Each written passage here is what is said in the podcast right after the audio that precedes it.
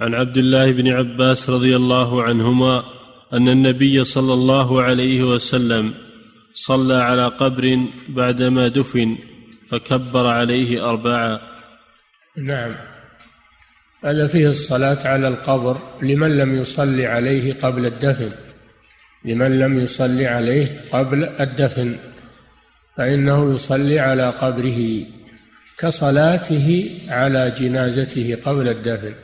يقف على قبره ويجعله بينه وبين القبلة يستقبل القبلة ويصلي عليه كما يصلي على جنازته.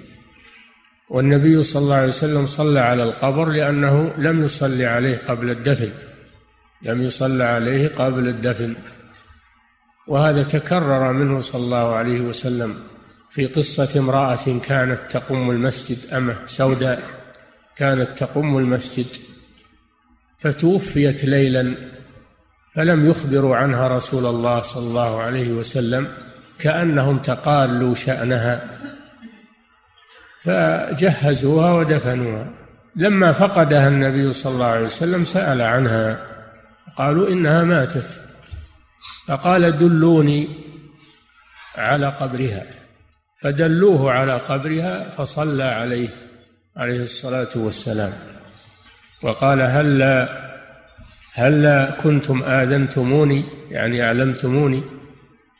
ومرة انتهى إلى قبر رطب يعني حديث الدفن ولم يسبق أن صلى عليه قبل الدفن فصلى عليه صلى الله عليه وسلم.